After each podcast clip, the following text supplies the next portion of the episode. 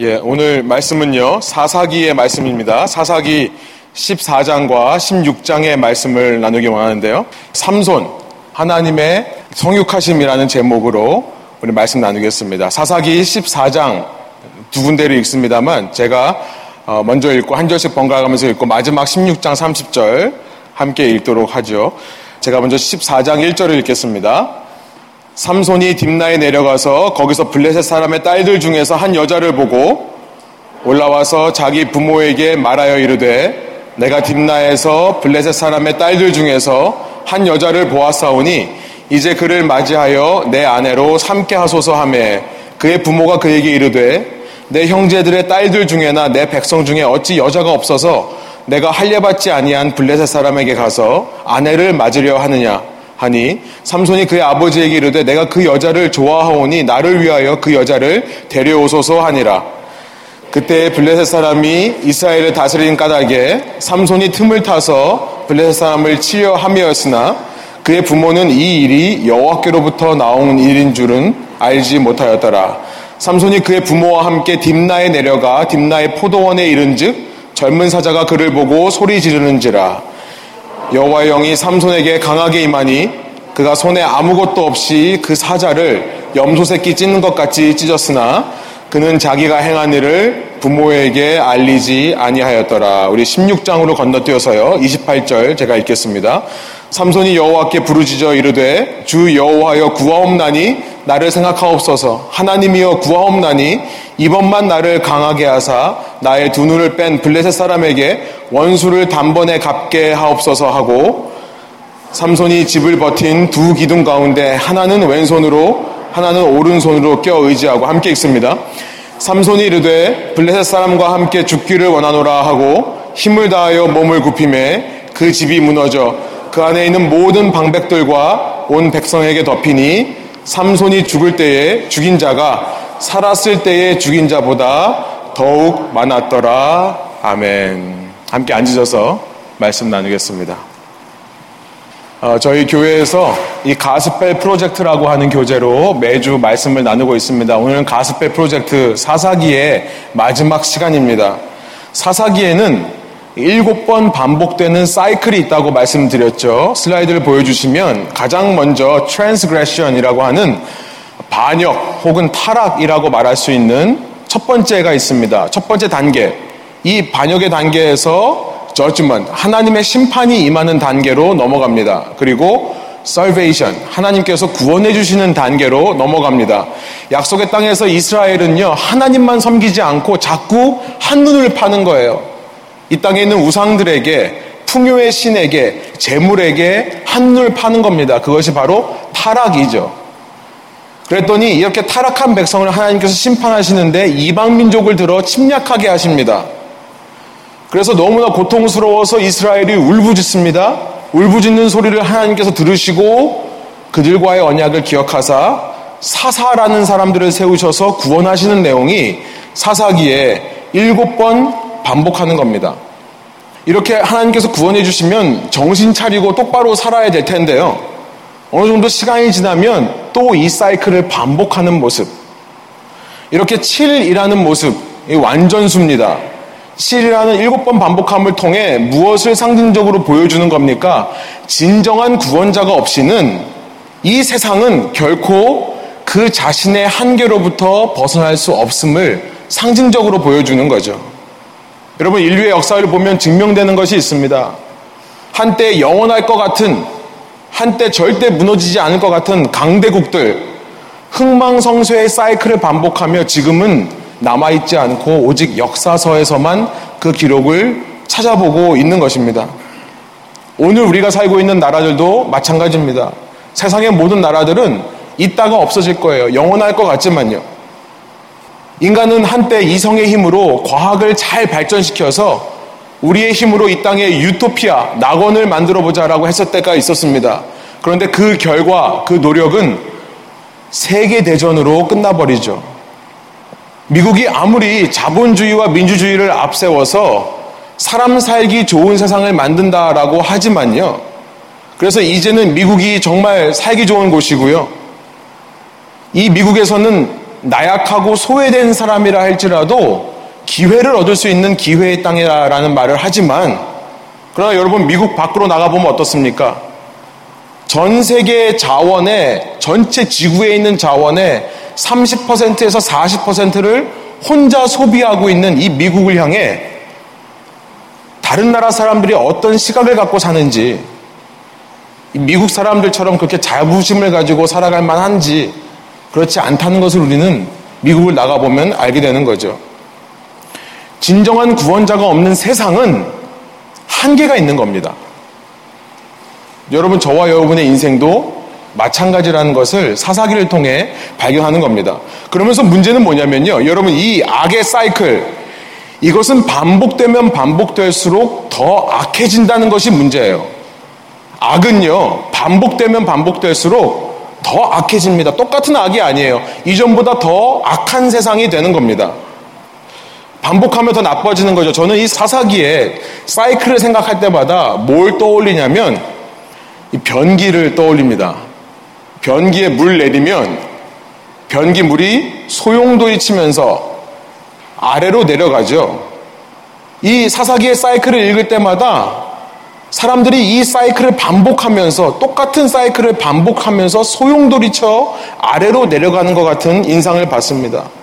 변기물 내릴 때마다 사사기가 생각나고요. 사사기 읽을 때마다 변기가 생각나는 거예요. 여러분, 구원자 없는 삶이 바로 그 변기물 같은 삶인 것입니다. 그것을 단적으로 보여주는 것이 바로 사사들의 모습이에요.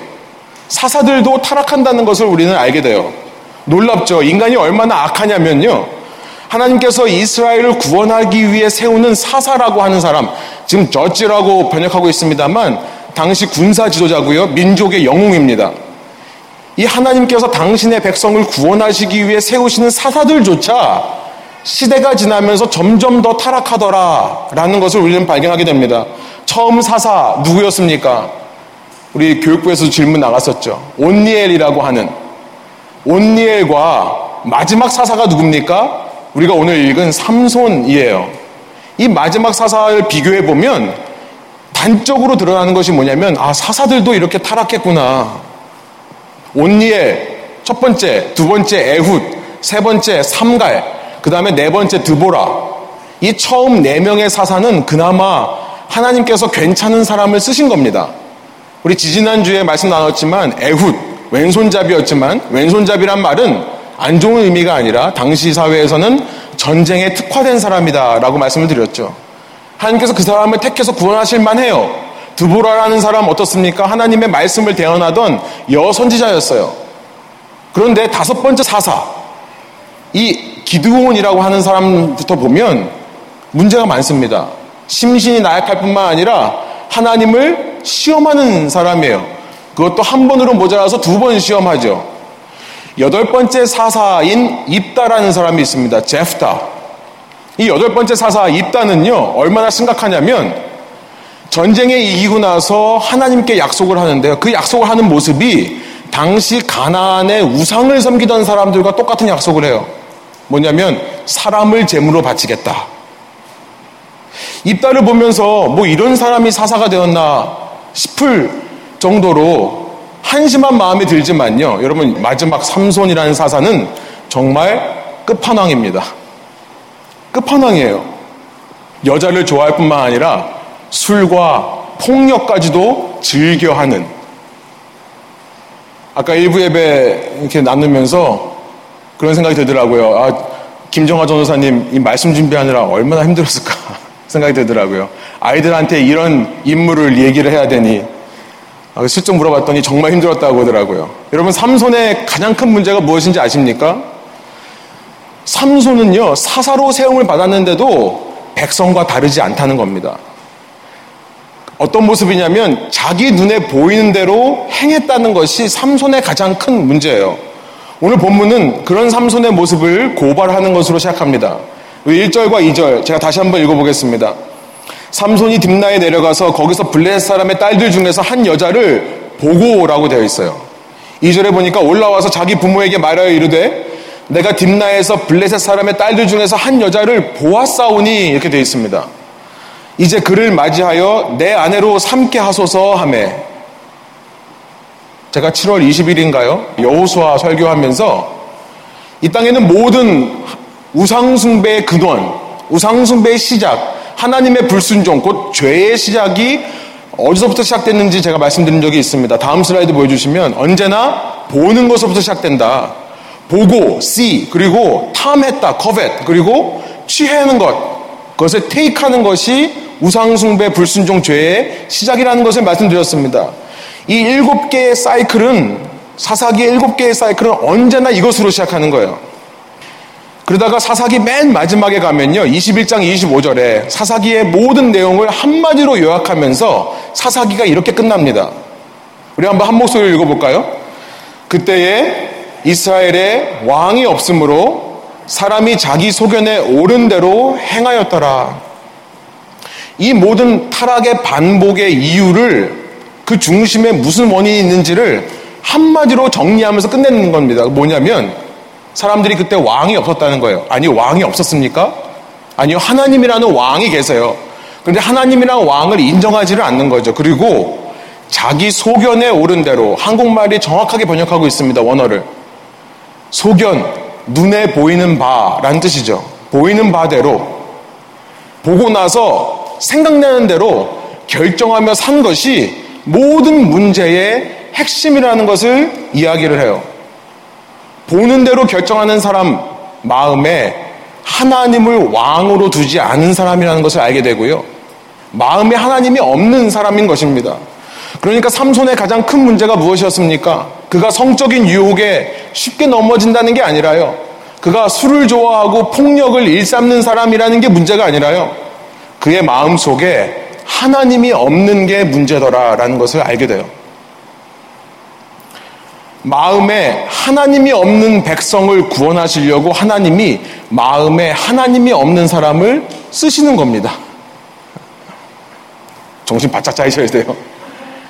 근데 물론 우리는요, 눈에 보이는 세상을 살아가는 존재입니다. 보이지 않는 것을 살아가는 것이 아니에요. 눈에 보이는 세상을 살아가기 때문에 그 눈에 보이는 것에 영향을 받을 수밖에 없는 인생이 바로 우리의 모습입니다.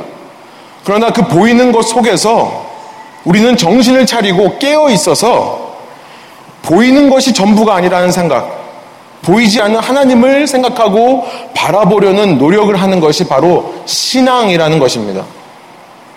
그저 보이는 것이 전부라고 생각하고 보이는 대로 살면요, 불신앙의 사람인 것입니다.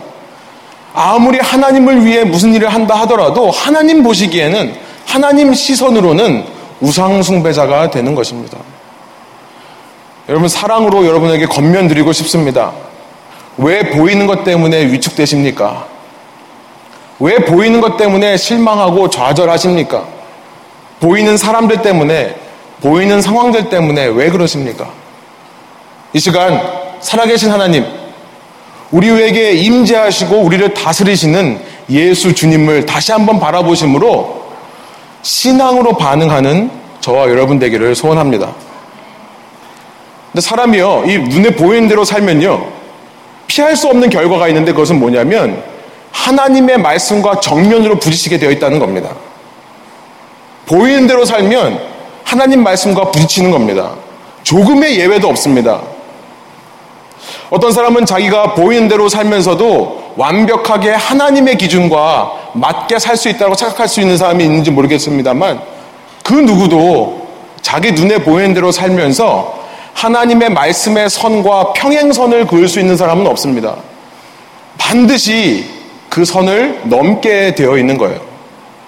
오늘 본문 3절에 보니까 삼손이요. 이렇게 말을 합니다. 부모님이 이제 이런 얘기를 하죠. 부모가 그에게 이르되 내 형제들의 딸들 중에나 내 백성 중에 어찌 여자가 없어서 내가 할례받지 아니하는 그러니까 이방인을 말하는 겁니다. 할례받지 아니한 블레셋 사람에게 가서 아내를 맞으려 하느냐라고 말하니까요. 삼손이 뭐라고 말하냐면 이렇게 말해요. 그의 아버지에게 이르되 내가 그 여자를 좋아하오니 나를 위하여 그 여자를 데려오소서 하니라. 자기 눈에 보이는 대로 판단한 결과 어떤 반응이 일어나는 겁니까? 하나님의 말씀을 어기게 되는 거예요. 하나님의 말씀은요, 레위기서부터 지금까지 계속해서 뭐라고 말씀하셨냐면 너희가 약속의 땅 가나안에 들어가거든 그 이방 민족들과 혼인하지 말라라는 말씀을 계속 반복하며 하셨었습니다. 왜 하나님이 그런 말씀을 하셨을까요?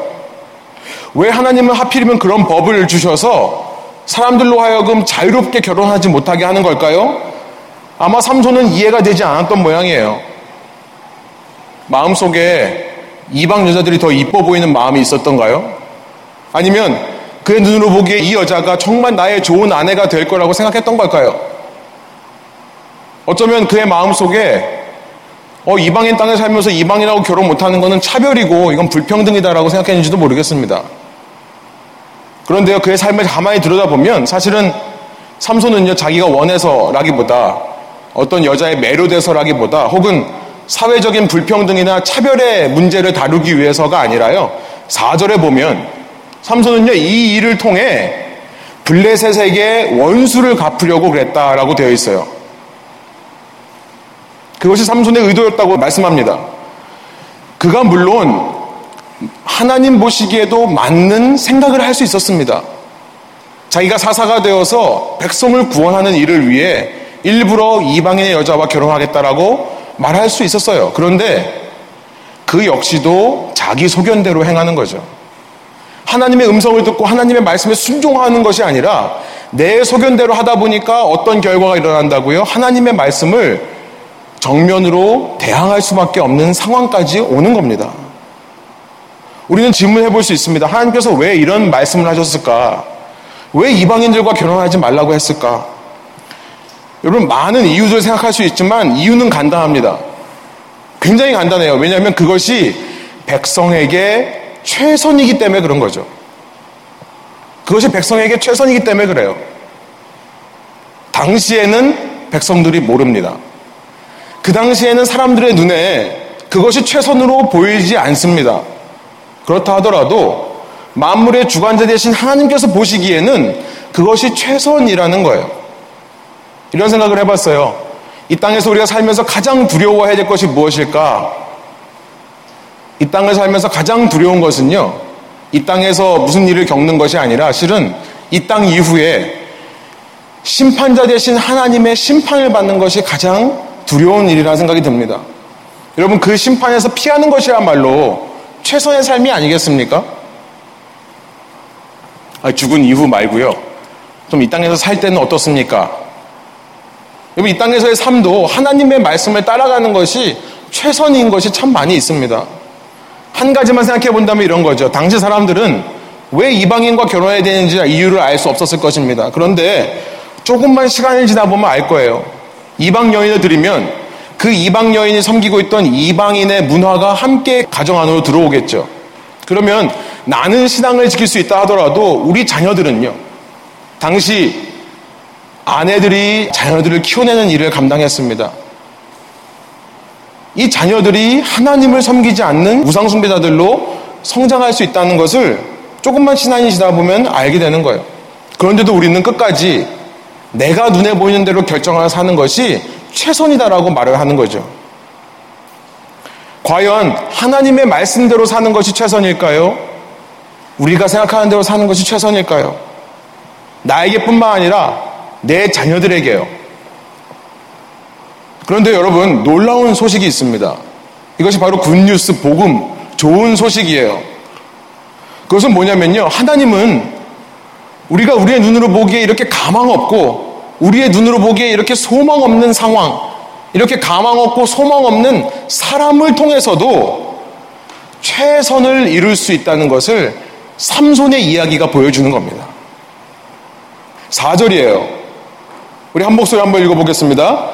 그때에 블레셋 사람이 이스라엘을 다스린 까닭에 삼손이 틈을 타서 블레셋 사람을 치료함이었으나 그의 부모는 이 일이 여호와께로부터 나온 것인 줄은 알지 못하였더라. 지금 그렇게 말씀하고 있죠. 삼손이 자기 힘으로 민족을 구원해 보겠다. 그런데 이 모든 것이 여호와께로부터 나왔다라고 말씀이 증거하고 있습니다. 하나님께서요. 우리의 눈으로 보기에 안 될 것 같은 상황 사람을 통해서도 최선을 이루시더라. 당시 이스라엘은 하나님께 반역했습니다. 아까 말씀드린 사이클의 첫 번째 transgression 반역, 타락입니다. 그리고 그 결과 하나님은 블레셋 민족이라고 하는 사람, 더 필리스틴이라고 하는 사람들을 들어서 침략해서 다스리게 하세요. 이스라엘 백성이 지배를 받는 상황입니다. 그 상황 속에서 하나님께서 세우시고 하나님께서 사용하시는 사람이 바로 삼손이고요. 이 삼손의 불신앙의 문제를 통해 하나님을 마음에 두지 않는 이 불신앙의 문제를 통해 이스라엘의 불신앙의 문제를 해결하시는 분이 하나님이라는 것을 지금 사사기 14장 4절이 선포하고 있는 겁니다. 이것이 복음이죠. 여러분 놀랐습니다. 하나님께서 왜 악을 허락하시는가? 우리는 그 이유를 다 알 수 없습니다. 우리 인생을 살다가 어려운 상황을 만나고 고난을 만날 때 특별히 그 질문에 대한 답을 우리는 찾죠.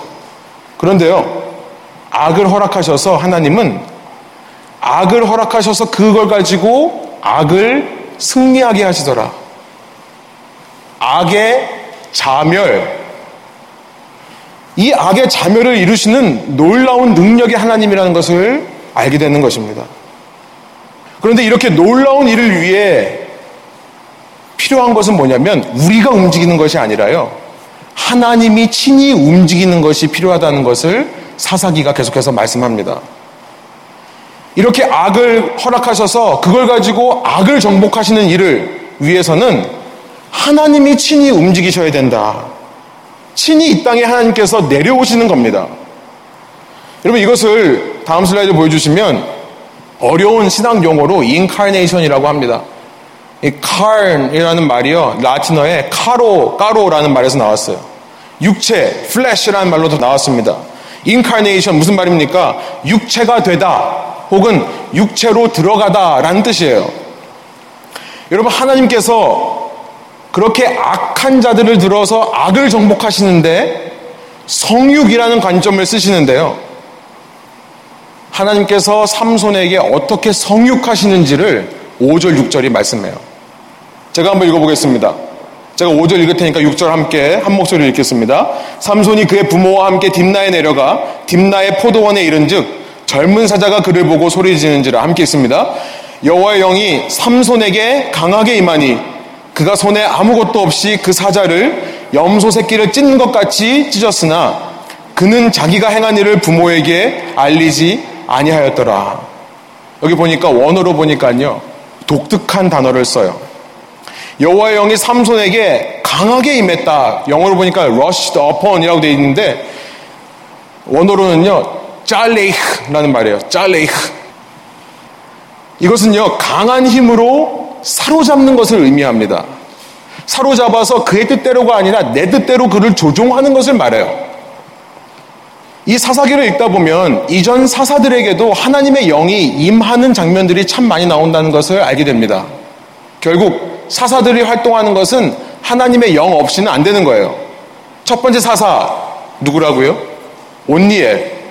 온니엘도요 3장 10절에 보면 하나님의 영이 그에게 임했다라고 되어 있어요. 그런데 일반적인 임했다라는 동사입니다. 이, 이 동사가 아니에요. 기드온 6장 34절에 가보면 기드온에게 하나님이 임하시는데요. 거기는 다른 표현을 씁니다. 클로드, 옷 입다. 하나님의 영이 마치 옷을 입는 것처럼 그에게 임했다. 그리고 여덟 번째 사사인 입다. 입다 같은 경우도 11장 29절에 보면 하나님의 영이 임했다라고 얘기를 합니다. 여러분 이런 문제 있는 사람들 기드곤이라든지 입다라든지 이런 사람들에게 하나님이 영이 임했다는 것도 상상하기가 어려워요.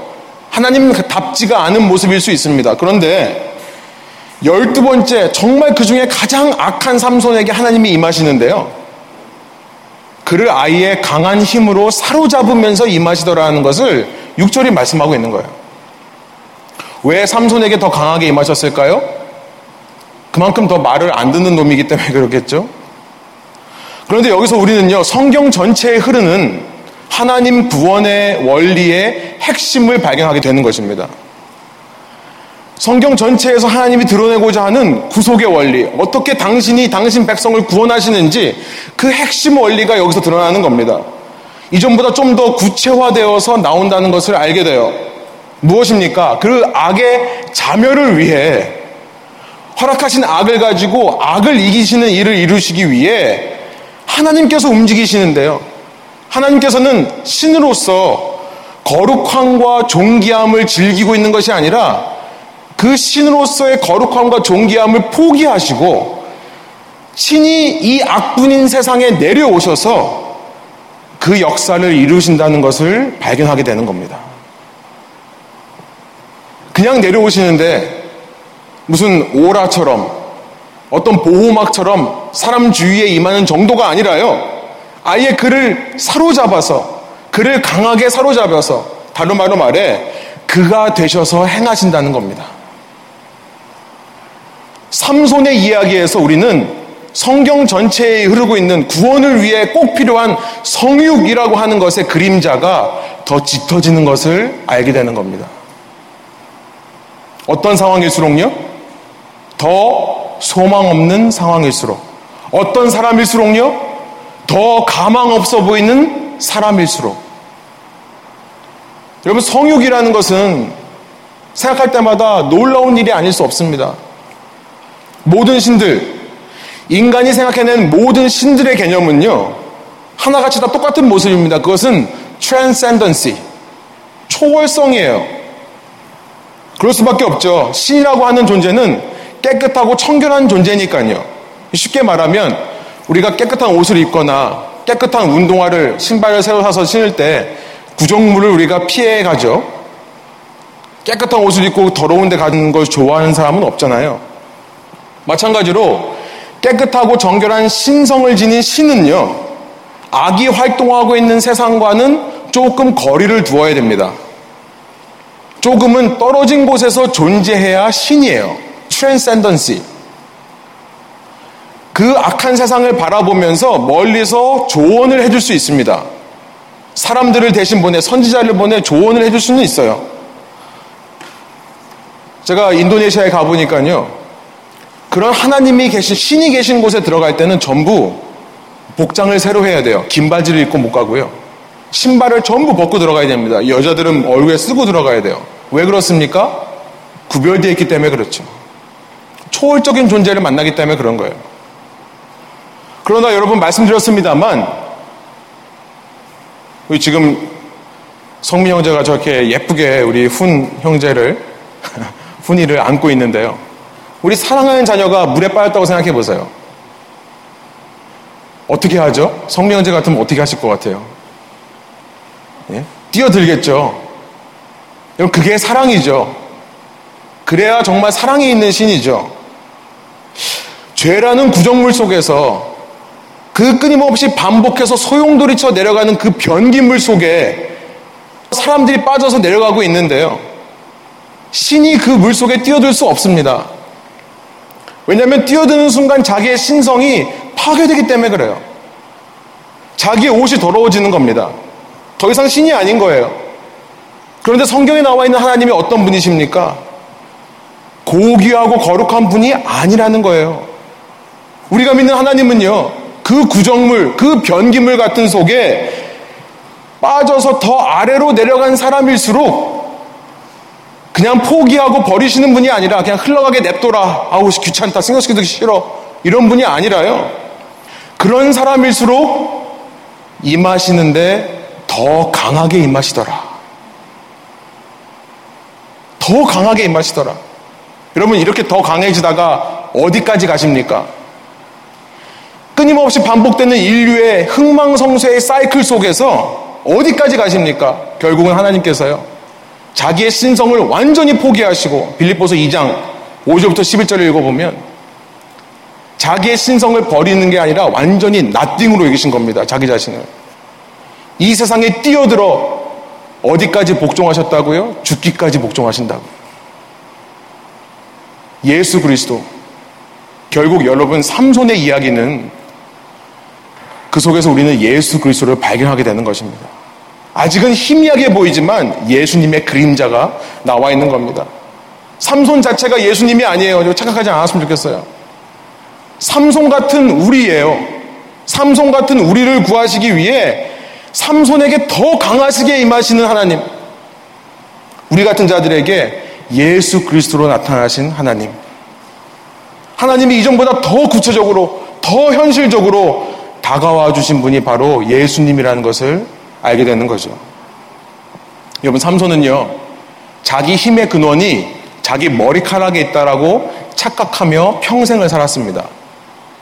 어쩌면 우리도 주일학교에서 그렇게 들어가서 그러는지 우리도 자꾸 그렇게 착각하는 거 아닌지 모르겠어요. 여러분, 삼손의 힘의 근원은 머리카락에 있지 않았습니다. 하나님에게 있는 겁니다. 하나님께서 자기의 육체에 임하셨기 때문에요. 그 순간 하나님이 강하게 그를 컨트롤했기 때문에 그가 사자를 염소 새끼처럼 찢을 수 있었던 것이고요. 15장에 가면 15장 16절에 가면 나귀의 턱뼈 하나로 천명이라는 사람을 죽일 수 있는 겁니다. 자기가 한 게 아니에요. 하나님이 그에게 임했기 때문에 그런 거예요. 그런데 착각을 하죠. 내 머리카락이 문제인 줄 알아요. 그런 그를 하나님께서 인생의 깊은 고난을 체험하게 하십니다. 여러분 어떤 일이 있었는지 정말 얼마나 기구한 삶을 살았는지 이번 주간에 한번 확인해 보시기 바랍니다. 순에서 모여서 함께 읽으시면서요. 사사기 13장서부터 16장까지 한번 읽어보세요. 그는 삼손은요 인생의 깊은 고난을 통해 자기 힘의 근원이 하나님이었다는 것을 이제 깨닫습니다. 하나님이 자에게 임하기 위해서 필요했던 것이 세 가지가 있었어요. 13장에 보면 13장 4절부터 5절에 보면 삼손이 임신되었을 때 아버지에게 주십니다. 하나님 말씀을요. 이 아이를 나시린으로 키워라. 나시린이 되기 위해서 세 가지 조건이 있습니다. 첫 번째 뭐냐면 어떤 술도 입에 대면 안 됩니다. 이미 어겼어요. 두 번째, 어떤 부정한 것도 만지면 안 됩니다. 사자를 죽였을 때 이미 어겼습니다. 그리고 마지막 세 번째 13장 5절에 나와 있는 조건이 뭐였냐면 머리카락에 칼을 대지 말라라는 거였어요. 자기가 그것이 세 번째까지도 어기니까 그제서야 하나님의 영이 떠나버린 것이고 하나님이 안 계시니까 자기가 아무 힘도 쓰지 못한다는 것을 알게 된 겁니다. 이미 삼손은요 머리가 자라 있어요. 감옥 생활을 하면서 머리가 자랐더니 힘이 날 줄 알았겠죠. 아닌 거죠. 하나님이 안 계시니까 안 된다는 사실을 알고 그의 인생의 마지막에 이런 기도를 하는 겁니다. 28절. 16장 28절이에요. 삼손이 여호와께 부르짖어 이르되 주 여호와여 구하옵나니 나를 생각하옵소서.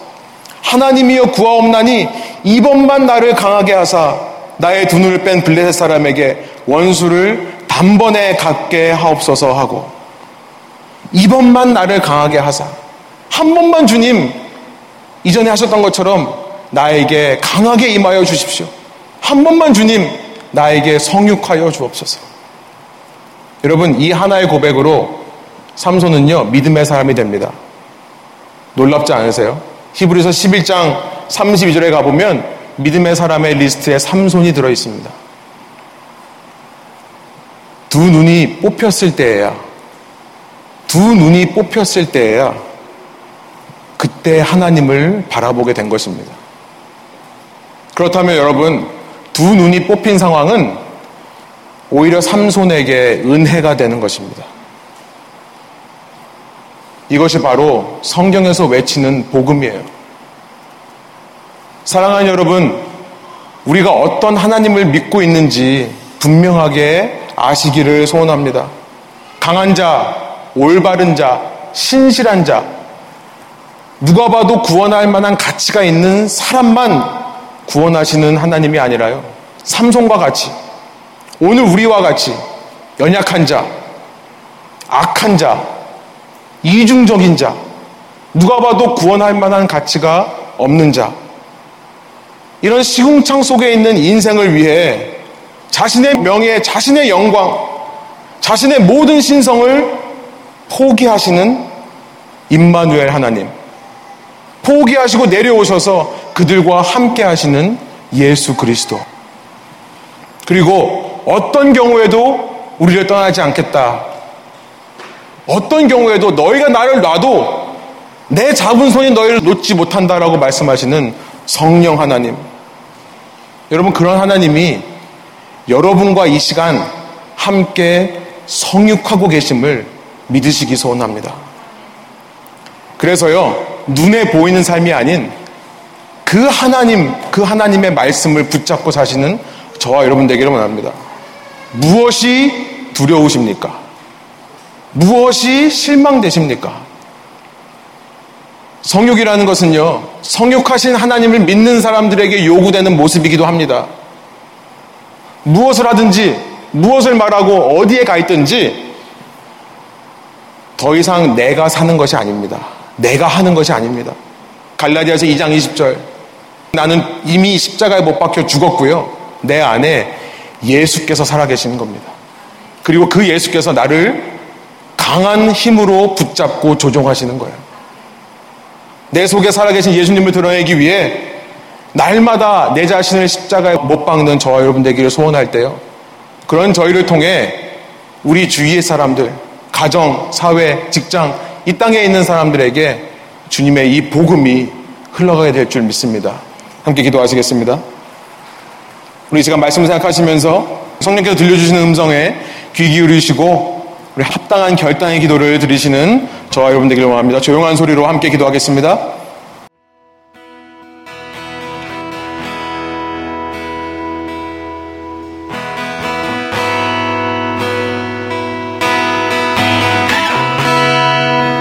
하나님 이 시간 저희가 말씀을 통해 내가 믿는 하나님이 어떤 분인지 말씀해 주시니 감사합니다. 내가 믿는 예수 그리스도가 어떤 분인지 다시 한번 우리에게 remind 시켜주시고 깨닫게 해주시니 감사합니다. 주님, 한 주간 동안 살면서 눈에 보이는 대로 행했음을 회개합니다. 우리의 마음의 중심으로부터 주님 앞에 회개하오니 주님 용서하여 주시고 그러나 이런 시궁창 같은 인생이라 할지라도 주님께서 주님의 뜻을 위해 사용하여 주신다면 이전보다 좀 더 나은 모습으로 이전보다 좀 더 주님을 사랑하는 모습으로 반응할 수 있도록 이 예배를 통해 우리에게 말씀하여 주시고 우리에게 함께 하여 주옵소서. 주님,